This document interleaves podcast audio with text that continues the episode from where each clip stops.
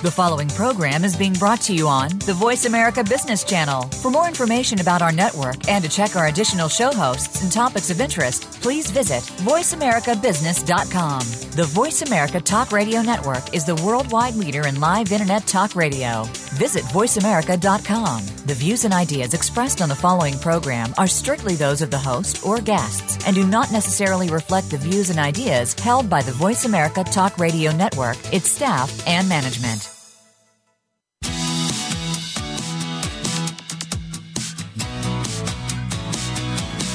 It's time to stop focusing on business problems and start focusing on the growth and leadership of your business. Welcome to The Business Edge with your host, Marcia Zidle. Learn from savvy, street-smart entrepreneurs how to make the leap from running a stressful business that's always putting out fires to leading a successful company that is innovative, productive, profitable. Now, here's Marcia Zidle. Welcome to The Business Edge, giving street-smart advice to entrepreneurs and business leaders on how to take their company, firm, or organization to that next level with less stress and more success. In other words, how to create and grow great businesses that matter, those that do well and do good. I'm Marcia Zidle, the Smart Moves coach and speaker, helping entrepreneurial ventures and small to medium-sized companies build the leadership and talent to move from innovative startup to productive scale-up to profitable enterprise. My motto is, if you do what you've always did, you will get what you've always got. Therefore, move outside your comfort zone. That's where the magic happens. So let's start right now to bring some magic to your leadership and business with Marcia's Musings. It's time for Marcia's Musings, a tasty morsel of wisdom and wit to take the growing pains out of growth. Are you building bridges or walls? Too often I see daily interactions that result in unnecessary misunderstandings, hurt feelings, and at times nasty conflict. What causes this? There may be many reasons, but one that stands out is how we communicate with others, whether it's our coworkers, peers, or even our boss or customers. Unwittingly, we tend to build walls, but we can turn that around and instead we can build bridges. Here are two simple communication tips. First, replace yes but with yes and. A yes but response says you disagree with the speaker. Also, a yes but response makes them wrong. A yes and response shows you may have a different point of view and would like to express it. This helps to prevent the conversation from becoming a battle over who's right and who's wrong. Second, a well-known quote from Stephen Covey, "Seek first to understand, then to be understood." Think of a recent conversation you had. Were you listening fully to what was being said, or were you thinking about how you were going to respond? Did you check your understanding of what you heard before responding, or did you just assume you knew exactly what the other person was saying?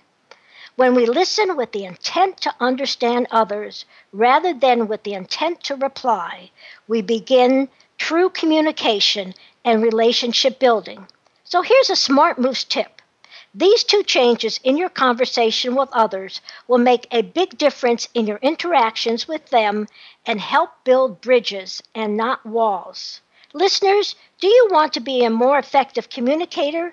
Get my article, Seven Habits of Highly Emotional Intelligent People.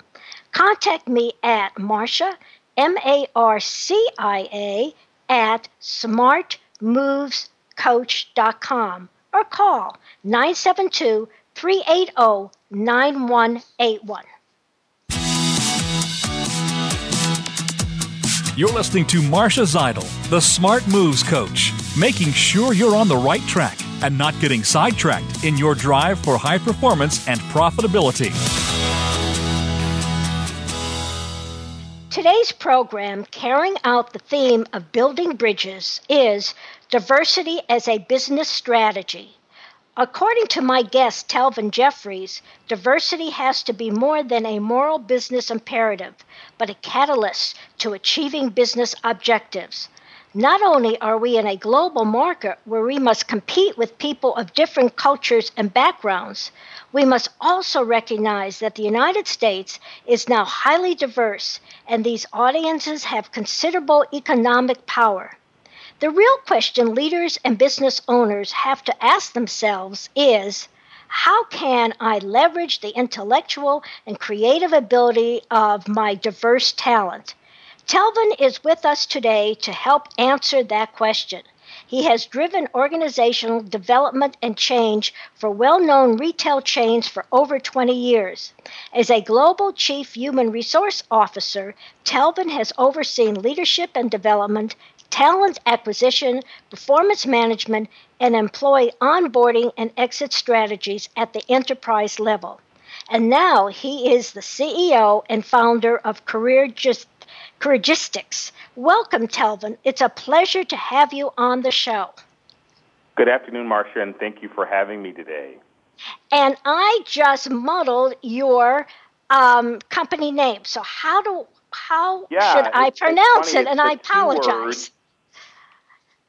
Pardon? Career and logistics. CareerGistics. CareerGistics. Okay. Sorry about that. So let's move on, um, because this is an extremely important topic. And some people may say that, oh, that was important in the nineties or, you know, in, in the twentieth, you know, or the two thousand, but we've come past that. And I don't think we have. So let's really start with the basics. Is there a working definition of diversity for you? Yeah, Marcia, I, I think uh, you're right in that Uh, we have all kind of gotten a little bit, uh, I would say, myth with the idea of diversity when you use when we when we say the word, uh, because while many of us may believe that there has been progress, there are many people who would say it hasn't, um, and you know I, I'm I'm in between on, on those issues.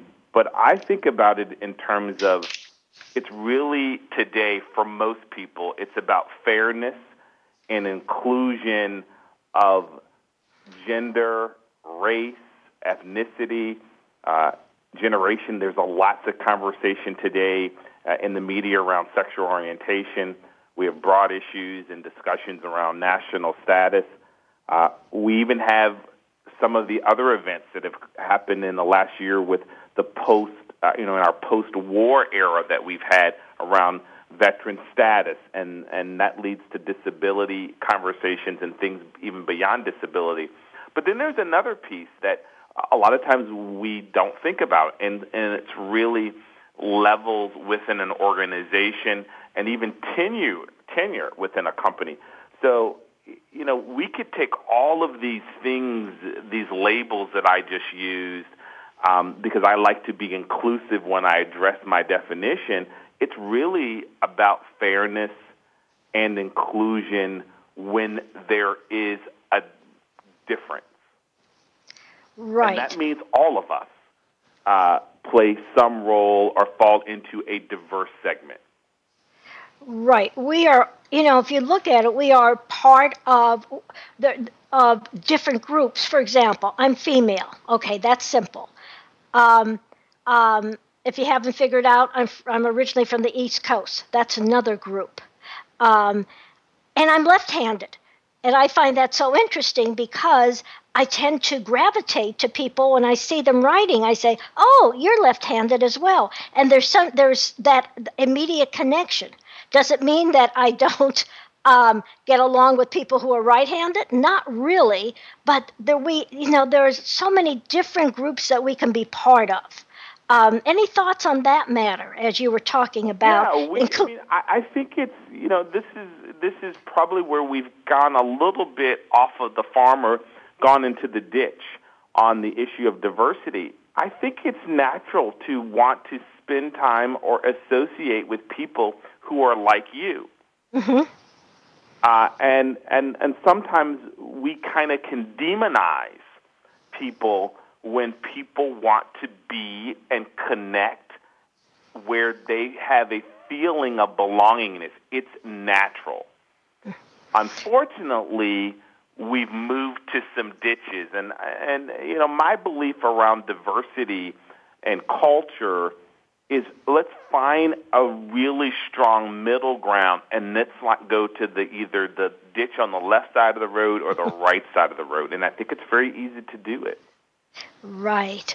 Um, so let's move, you know, we've been talking about diversity more generally, and you've given your, your definition of diversity, uh, which encompasses fairness and inclusiveness of differences. But now let's do a little deeper dive, and, and how do you embrace diversity in the workplace without changing the way you operate your business? Well, I think the business environment ought to not necessarily think about it in terms of a rule or compliance, but I like to use the term, and it's not my term, but I like to use the term that companies win when they deploy cognitive diversity. And well, I, I'm, I'm, I'm, I'm just want you. Are you going to go into the definition of cognitive diversity? Because that's a term I've not heard of.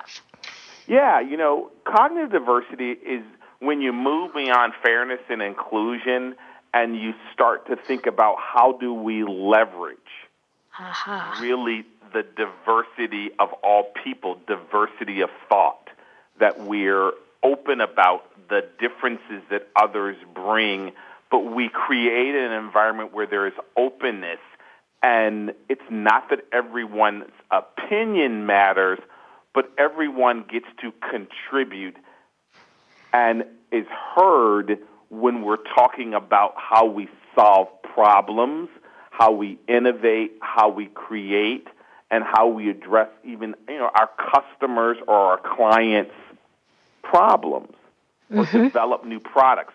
So it really gets to be a focus around a business that's open and it's leveraging it. And you said it earlier about one of my beliefs is how do we leverage intellectual and creative capital of all people? That is a very...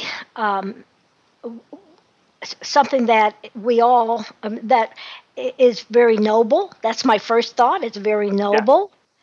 Yeah. But, you know, we have to get, how does it actually get done? What, can yeah. you give some examples of that? Yeah, you know, it's it's it's funny. Um, I, I think part of it, it's a decision.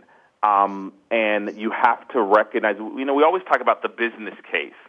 But one of the things we do know, and, and I think there's some, there has to be kind of a substratum or a, a basis for why I think this is important. The first part is that we know that diverse teams, and, and, and this is this is research that's been done on actual global companies. Mm-hmm. We know that diverse teams are normally up to twenty percent more productive than non-diverse teams. We've also seen that the companies that have diverse executive teams, generally in the market, in market value, they're probably about ten or more points higher in market value than others. And what actually happens? These are environments that say we recognize that while the U S, for example, is the biggest economy uh, in the world, it only represents twenty percent of the global economy. Hmm. We take large population like China, right? Right. And it's mm-hmm. still less than twenty percent of the global population. So it, so that leaves the rest of the world. Now, so think about it. We have people who have diverse cultures, diverse backgrounds, mm-hmm. actually feeding this econ- feeding the world economy. But now we, in the U S, for example, we have access, because we're the great melting pot, we have access to all of that talent with these different experiences. So the question gets to be, now, do I have a place in an environment where everyone gets to contribute? And that, to me, is about how you do business. It's a cultural thing. It's not... oh, well, we just decide today that we're going to listen to everyone. No, this is what we do. Why? Because we know that if we are able to put diverse teams together on projects where we actually say you have to be able to get along, mm-hmm. and you have to achieve a defined result over a, over a specific time. Now, it's that you've created really a pathway for it to work versus that you're trying to manage it. And I think that's what's wrong with a lot of diversity initiatives. We're trying to manage people around things that have nothing to do with the business uh, into what, a place versus creating the environment for it to happen. You know, the, the word that comes to my mind is building a culture for it.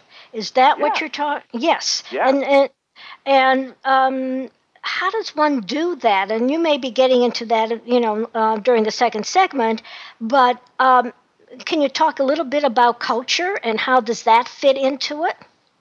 Well, you know, it, it starts with companies, I think, have to be honest about who they are and mm-hmm. how, and I, I use the word, when I think of culture, I say culture is how we get things done around yeah, here. Right. Right. Mm-hmm. Right?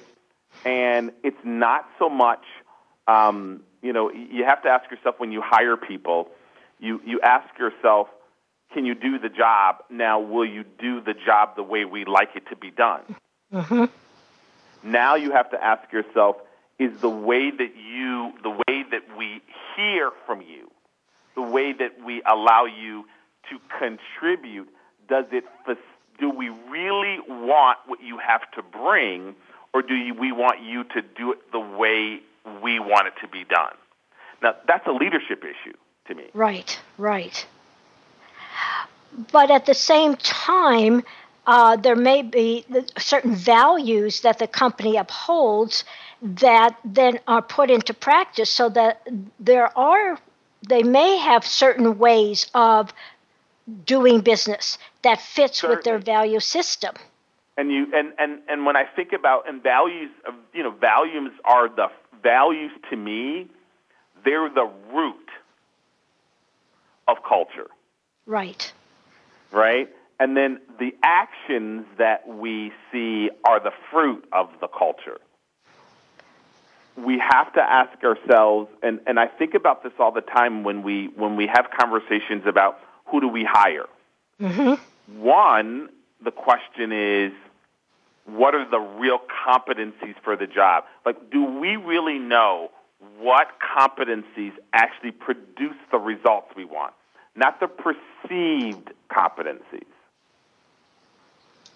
or what we think. Do we actually know? Have we done the hard work to say this job, if it's done this way, it produces this result, and is this the result we want? Now right. we can back up and say, well, who are we actually? Who who's the who are the stakeholders? Are the stakeholders? And I think of stakeholders is definitely internal. But also the real stakeholder we ought to be thinking about is the customer. Who's on the end of it?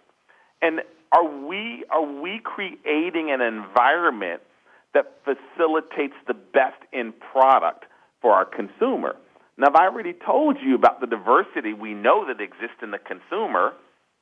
So am I missing out on how to get things done faster, quicker, in a in a way that actually helps me compete with with a, in a global economy? If I don't listen to hmm. my employees, if my employees don't have a way to contribute to how we do business, and I'll make one last point. Well, can you hold that point? Just hold it because it's time for a short break. I'm Marcia Zidle, the Smart Moves coach, and my guest is Telvin Jeffries, talking about diversity as a business strategy. In the next segment, Telvin will be getting into some of the real-world or practical implications in diversity practices. So stay tuned.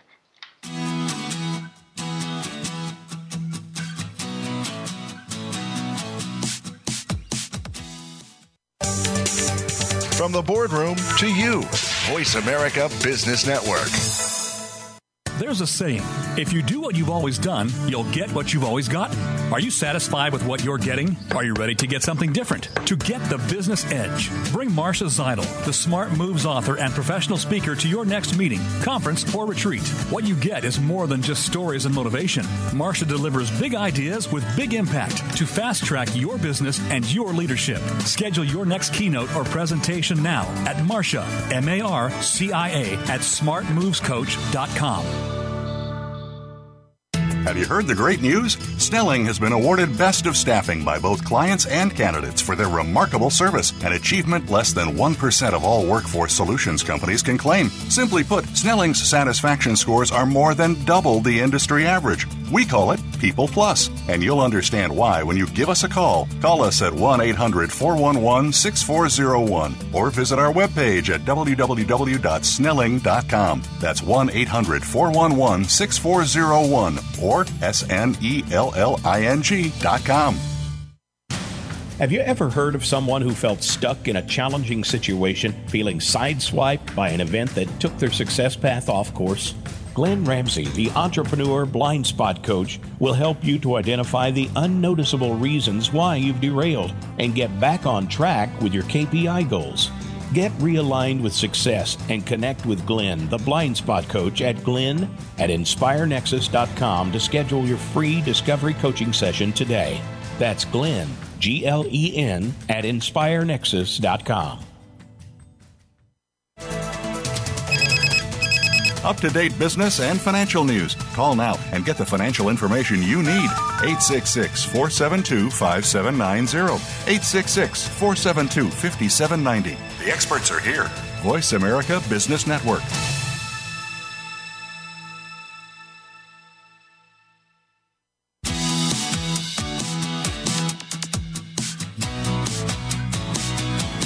You're tuned into The Business Edge with Marcia Zidle. To reach Marcia or her guests on today's show, please call one eight six six four seven two five seven nine zero. That's one eight six six four seven two five seven nine zero. You can also send us an email to Marcia at smart moves coach dot com. Now, back to The Business Edge. Welcome back to The Business Edge. I'm Marcia Zidle, the Smart Moves Coach, helping entrepreneurial ventures and small to medium-sized companies build the leadership and talent to grow great businesses that matter, those that do good and do well.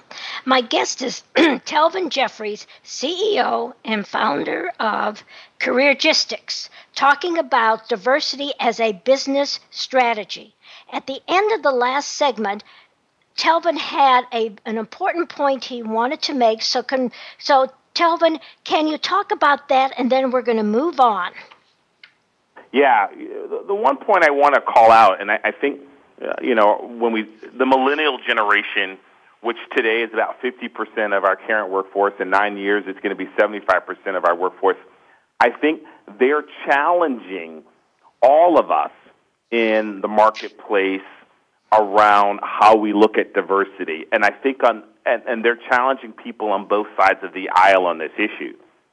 And their idea of diversity is really this the blending of different backgrounds and experiences and perspectives on a team to get the best results. And they believe that it's what's going to drive the most positive impact on the business.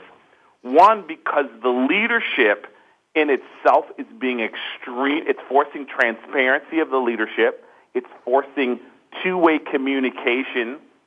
And it's more engaging of the workforce.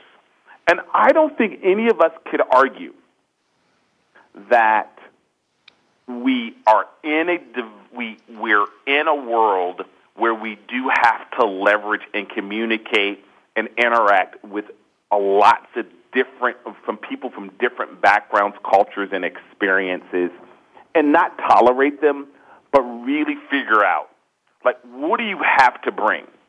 This is not about hiring people or having people on your team that aren't talented and aren't qualified. That, mm-hmm. to me, is the table stake. The question is, now that I have them in my organization, am I leveraging them? Do they get to speak up? Do they get to show up every day? So when I say think beyond diversity, It's about how do you let everyone show up. And I think the millennials are calling us to a great challenge. We got to be honest. They're taking over in terms of numbers. You know, the, the phrase that comes to my mind is not that we should not be feeling we have that we, to tolerate, but to appreciate. If we mm-hmm. change from tolerate to appreciate, it changes our perspective. Um, and so uh, I like what you said, and now I would like to move on.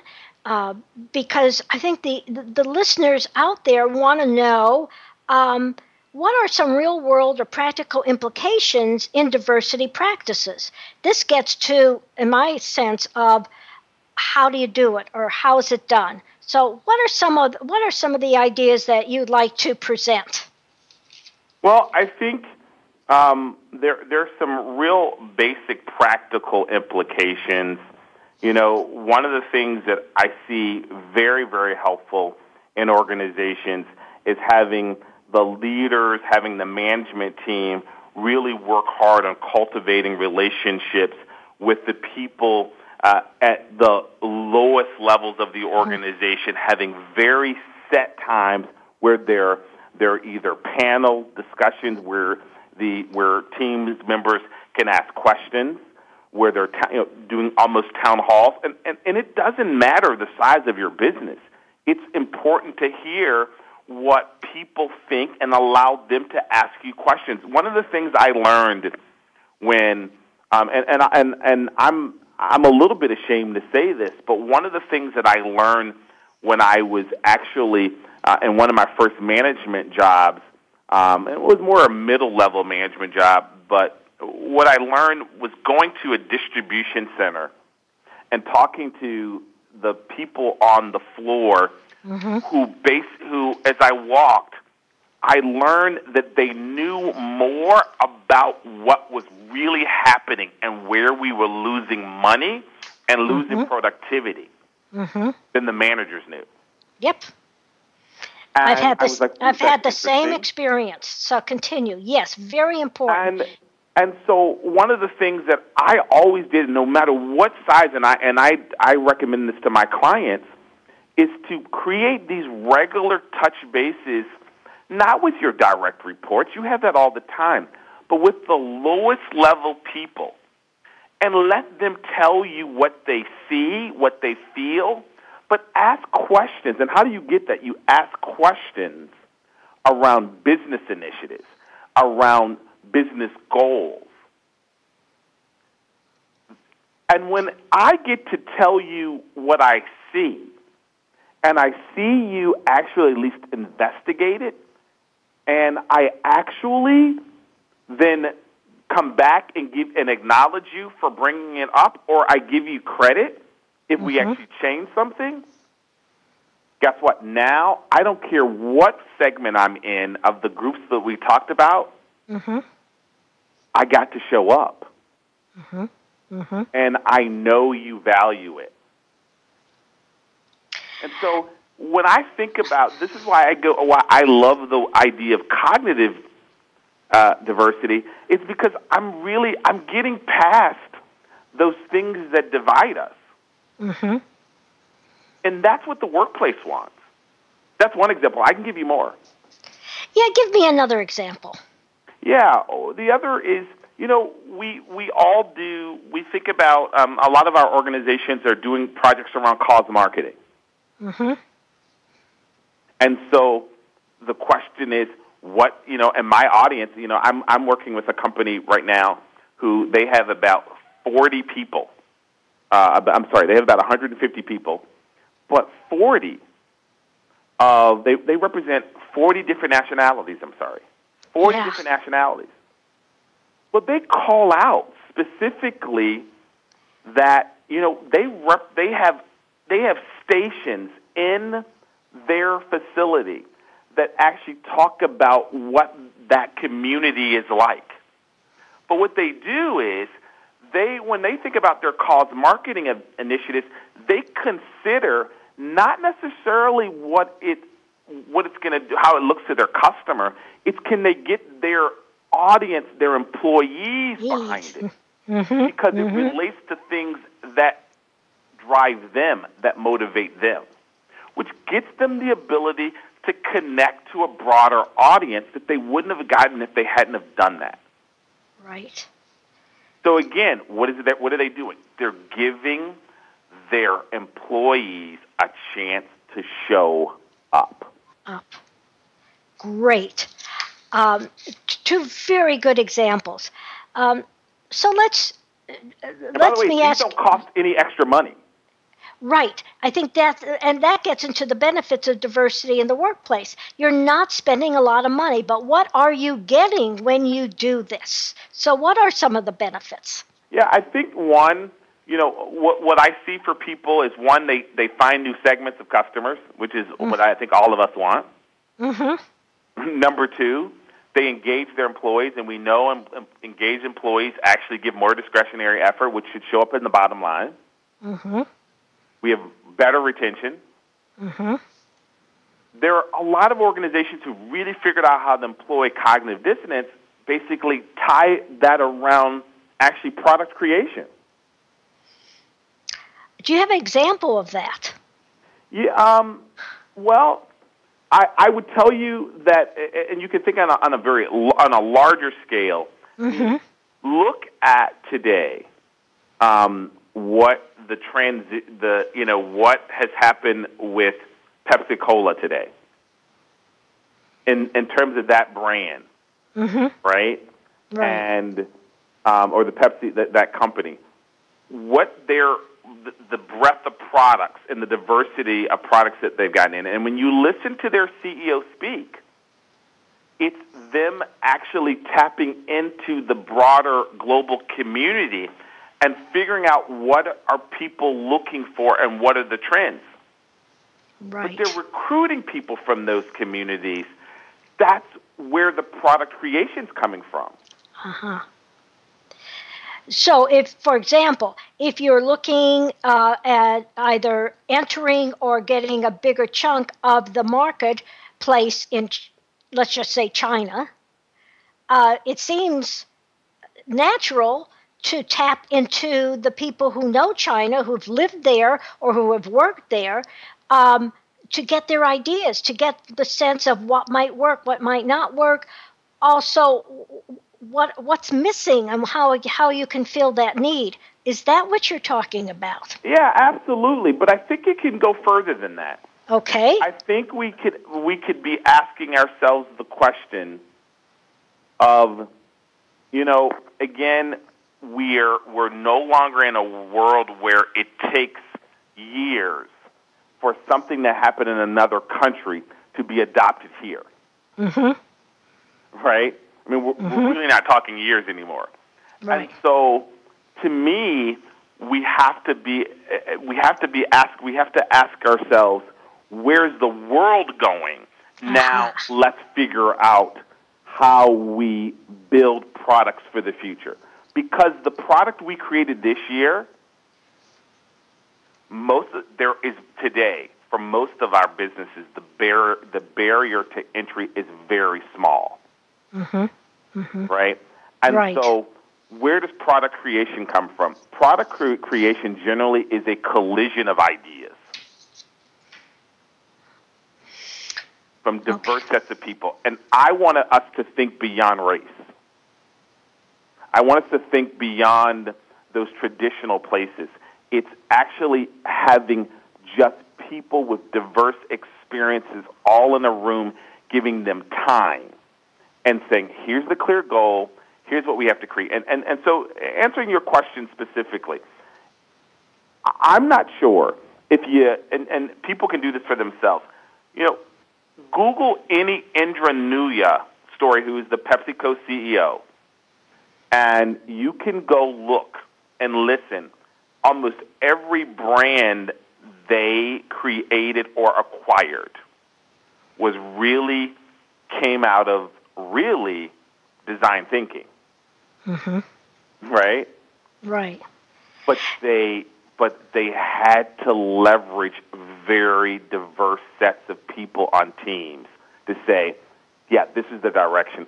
this is probably where this business is going to go in the future.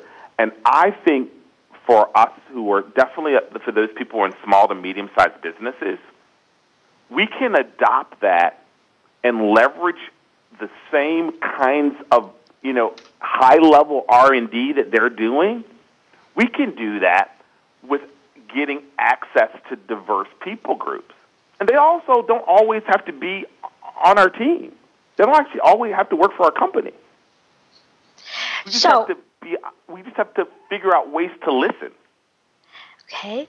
And so one of those groups that we need to listen to um, is the different generations. So what yeah. impact does generational differences have in the workplace, um, and how does it play in your diversity strategy? And we have about three to four minutes. So, um, you know, so tell us a little bit about that, and we may need to move on to that next segment, okay? No problem. Yeah, I think when we think about um, the generational differences, I think we can obviously, um, we can somewhat stereotype people. Um, but, you know, when I think of both looking at, you know, let's start with baby boomers. We know that generally because of the things that happen to baby boomers, they're pretty resilient. Mm-hmm. We do need to ask ourselves, okay, when I think about hiring people, when I think about having people, having diversity on my team, I want that. Mm-hmm. When I think about Generation X, highly adaptable, um, generally pretty confident. Millennials have a fierce ambition. Um, they're probably our best educated population in history. So, again, for me, it's about asking myself not so much what's the negative, what's the positive? And then can I can I bring that all together on a project? Can I bring that all together on a team? And then trying to help that team see where there's common interest. Where are we similar? Now, you notice that I said baby boomers, ability mm-hmm. to handle crisis. Generation mm-hmm. X, pretty adaptable.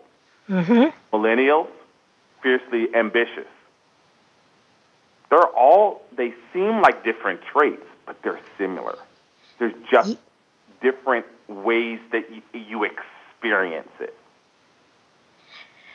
That's a very interesting um, idea that you, we use words like resiliency, adaptability, uh, fiercely uh, ambitious. ambitious, but yet it, there is a commonality. With uh, there's, there's more of the similar than dissimilar. We just experience it different. Right. From those people groups. So the experience is different, but what, what they bring is a, a, a set of common, would you say, skills or common perspectives? Or they're all attributes. Attributes, right? right. Yeah, they're all attributes, but they but they all kind of, yes, they all kind of collide to a skill set. Ah. Well, I want you, I think this has been very um, educational for me because I hadn't thought of it that way. But now it is time for a short break. I'm Marcia Zidle, the Smart Moves coach, and my guest is Telvin Jeffries talking about diversity as a business strategy. And when we come back, Uh, Telvin is going to be focusing on how should small to medium-sized businesses think about diversity and maybe what are some current best practices. Um, you're listening to The Business Edge on Voice America Business Channel. Stay tuned.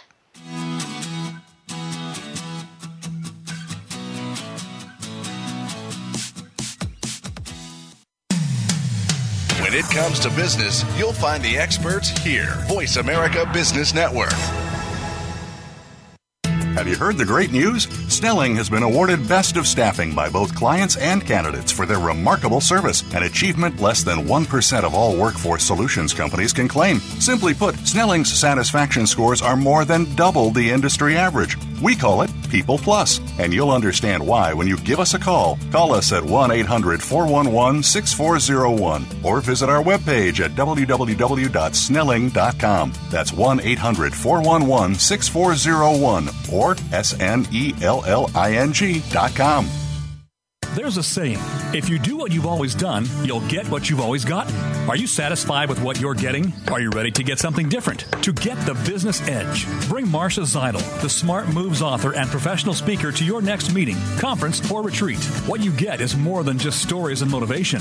Marcia delivers big ideas with big impact to fast-track your business and your leadership. Schedule your next keynote or presentation now at Marcia, M A R C I A, at smart moves coach dot com.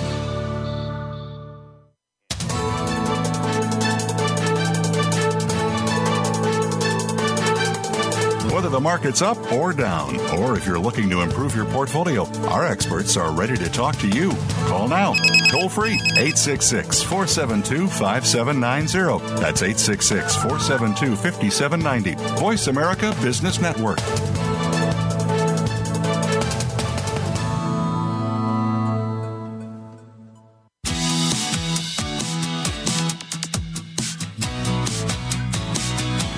You're tuned in to The Business Edge with Marcia Zidle. To reach Marcia or her guests on today's show, please call one eight six six four seven two five seven nine zero. That's one eight six six four seven two five seven nine zero. You can also send us an email to marcia at smart moves coach dot com. Now, back to The Business Edge. Welcome back to The Business Edge. I'm Marcia Zidle, the Smart Moves Coach, helping entrepreneurial ventures and small to medium-sized companies build the leadership and talent to grow great businesses that matter, those that do good and do well. My guest is Telvin Jeffries, C E O and founder of CareerGistics, talking about diversity as a business strategy. And so, you know, we've been talking generally about diversity, talked about how big companies are uh, uh, dealing with diversity. And now let's get to the small to medium-sized businesses. Um, what are you going to tell them? How are they going to uh, handle this? And what and what are things that they need to know? Well, certainly, you know, most small businesses don't view diversity as a requirement, which is uh, which is which is which is good. Um, I think I say, first of all, that we got to think about it beyond about beyond race, um, and and so I, I would I would put that aside, and I think that's where most of the time um, that that happens. The question gets to be, though, if I'm managing a small business, the question: does everyone one look like me? Is that a disadvantage to my business or not? Right. Um, and, and that's a really good question. And I don't mean that in just race, but it may be in age. Did we all go to the same college? Mm-hmm, mm-hmm. Right? Are we all mm-hmm. from the same fraternity? Do they all, you know, did we all go to the same church or temple? Right. Um, mm-hmm. um, you know, did we all serve, for example, you know, in, in the military? I mean, that probably is a disadvantage to your business long term. Right, and it's a, as you said earlier, it's it's um, our nature to feel the most comfortable with people who are like us rather than different. But it ha- it can have a real negative impact on your long-term business. Yes. Right. Secondly, so, you know, yeah. we we may be in a business where, you know, these are the, this is the team who brought us, and I'm a firm believer in dancing with the one who brought you to the dance. Mm-hmm. So then we have to ask ourselves, how do we think beyond the employees that we have? You mm-hmm. know, who who who are our independent contractors? Uh-huh. What are mm-hmm. the third parties that, you know, the, the vendors that we work with? Do they have access, one, to not only, you know, not only different ideas, but do they have access to a different audience that might help me grow my business? Mm-hmm. Um, or a new way to think about my business. I will say for me, after spending lots of years in industry, you know, when you work for a twenty billion dollars company, you come out and you think you know everything. At least I did. And I realized I knew very little at all. And so there's a huge opportunity um, to think about, and, and, and I say all that to say that I have created new segments of business by spending time with people, quite honestly, that when I was in a big company, I would have never spent time with. Mm-hmm. Mm-hmm. The second piece that I recommend to small businesses or medium-sized businesses is to figure out how to create focus groups around either, and people are willing to give you advice around a business problem. Mm-hmm. You know, when I was, when I learned this in, in um, working for um, a, a large company in Wisconsin, we we started doing hackathons where we gave a business, we invited a group of people to a room on a Saturday morning, and we give them a business problem, and we just fed them. Right. And we got the smartest groups of people, both in design. I mean, like design, not people who were business. People mm-hmm. who did design work. Then mm-hmm. we brought technology people, and we brought business people, and we had them all in a room. You get ten. And say, okay, here's our problem. Now let's, and we had someone facilitate, and we said, well, let's think about, tell us how you would approach this problem. Amazing ideas come out of that. What that does is two things. It helps you think differently. It helps your team think differently. And by the way, you might get a customer or two out of it. Mm-hmm. You might have a new resource that you can leverage on a project to add to you doing doing more creati- creativity. Or, by the way, it just expands your network. And so those are those are two that I come up really quickly for people that I think can be big game changers. And I totally agree with you, and I've had the same experience where I facilitated, and some of the things that came, especially with production line workers, wow, it was fantastic, some of their ideas. So now we're getting towards the end of the show, and I do want to leave uh, our listeners with some very concrete things um, that they can do. So what are some of the current best practices in diversity? Yeah, I think the the number one thing that we see today is that people are certainly moving beyond, beyond compliance mm-hmm. and really thinking through how they do business and really making some concrete decisions about how they're going to facilitate creativity. Mm-hmm. Um, and how they're and getting very clear about who their customers are today, and do they represent them in their business, and then who they want to do business with in the future, and do they have the intelligence on their own team to tap into that community? Mm-hmm. So it's not a compliance issue. It's real down and dirty. Can we do business in the communities and with the people we want to do business with in the future? Right.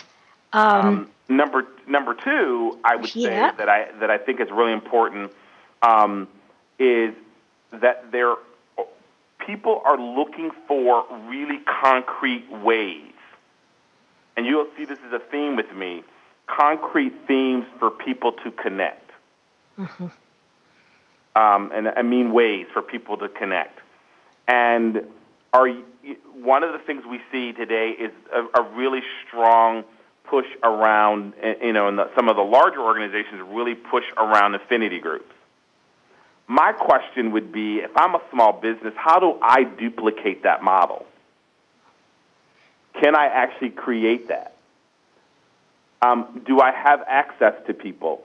Do I have do I have a way to get people on my team access for networking and mentoring and socializing? And, and I'm going to say this as an African American, for example, who lived in notably one of the most segregated cities in the United States at one time. Mm-hmm. the biggest problem I had was not necessarily with the people that I worked with in the daytime. It's what happened when I went home. I didn't have ways to connect with people who were going to be part of my tribe, my network, right, and create mentors for me. And they didn't have to look like me. They just had to want to be with me. Right, right. And so it really is really important. You know, we assume that when people leave the workplace that it, well, you know, I can't I can't get myself involved in what happens after five p.m. But what happens is this, and, and we're going to talk about this in real practical terms. Me as the business owner, I take the people who are like me to golf. Mm-hmm. But the per- but the woman, for example, maybe she doesn't play golf, or the other employee doesn't play golf. So when when we come back to work on Monday, mm-hmm. they're on the outside, sure, mm-hmm. while they're in the inside. Mm-hmm. It's really hard for me to engage and stay connected. So what am I doing to help, one, help them create connections? Because I have leverage points. I have relationships. Why not mm-hmm. let someone else mentor them? Why not help them facilitate that connection? Or do the activities that we have and the way that I do life, especially in a small business, do I do it in a way? And this is the only place where I think inclusion is the word I like to use. Mm-hmm. Am I really creating an environment that's holistic for them so that they feel included into my life if I'm the owner or if I'm the senior leader in this business?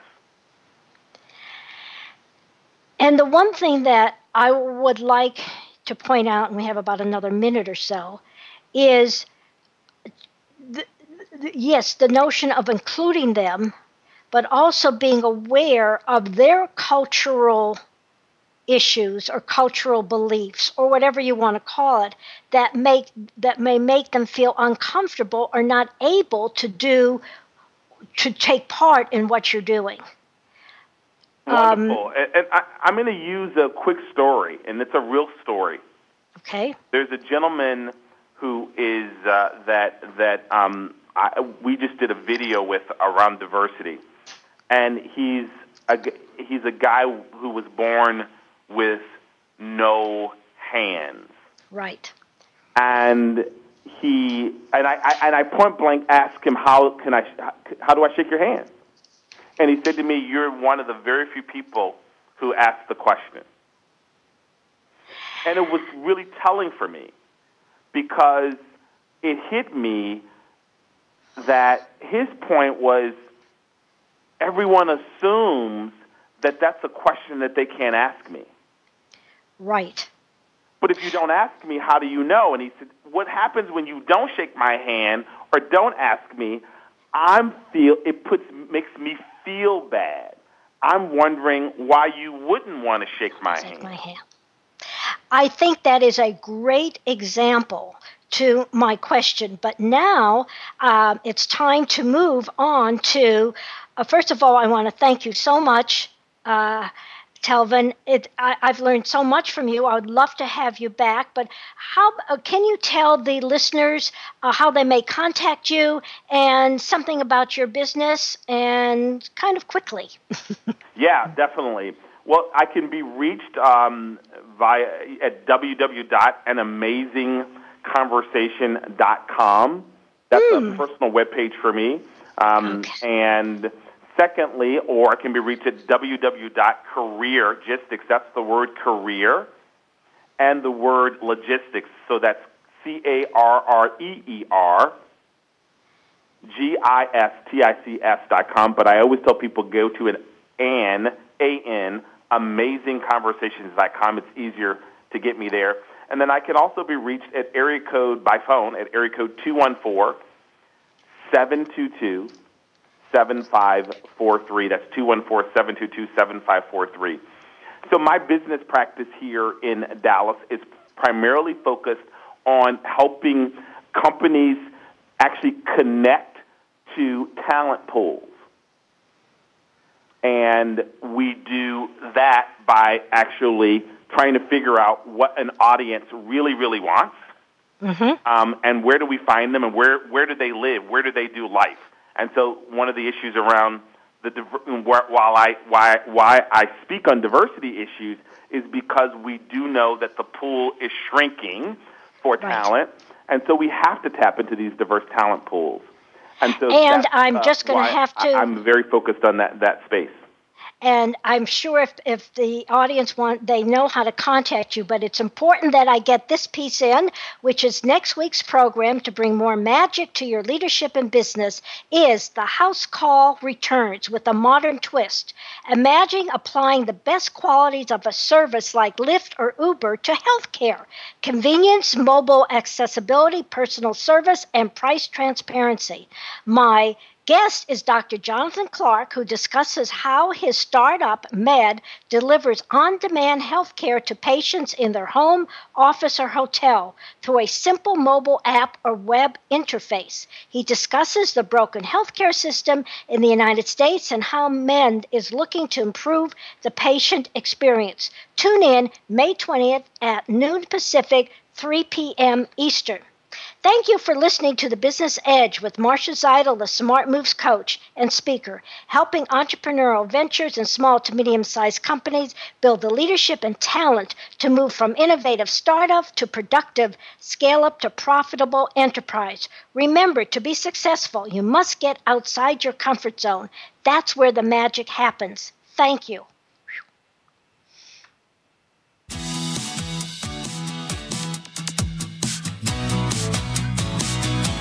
You've been listening to The Business Edge with Marcia Zidle, the Smart Moves Coach. Join us again next Friday, noon Pacific Time, three p.m. Eastern Time on the Voice America Business Channel. Make the leap from a stressful to a successful business.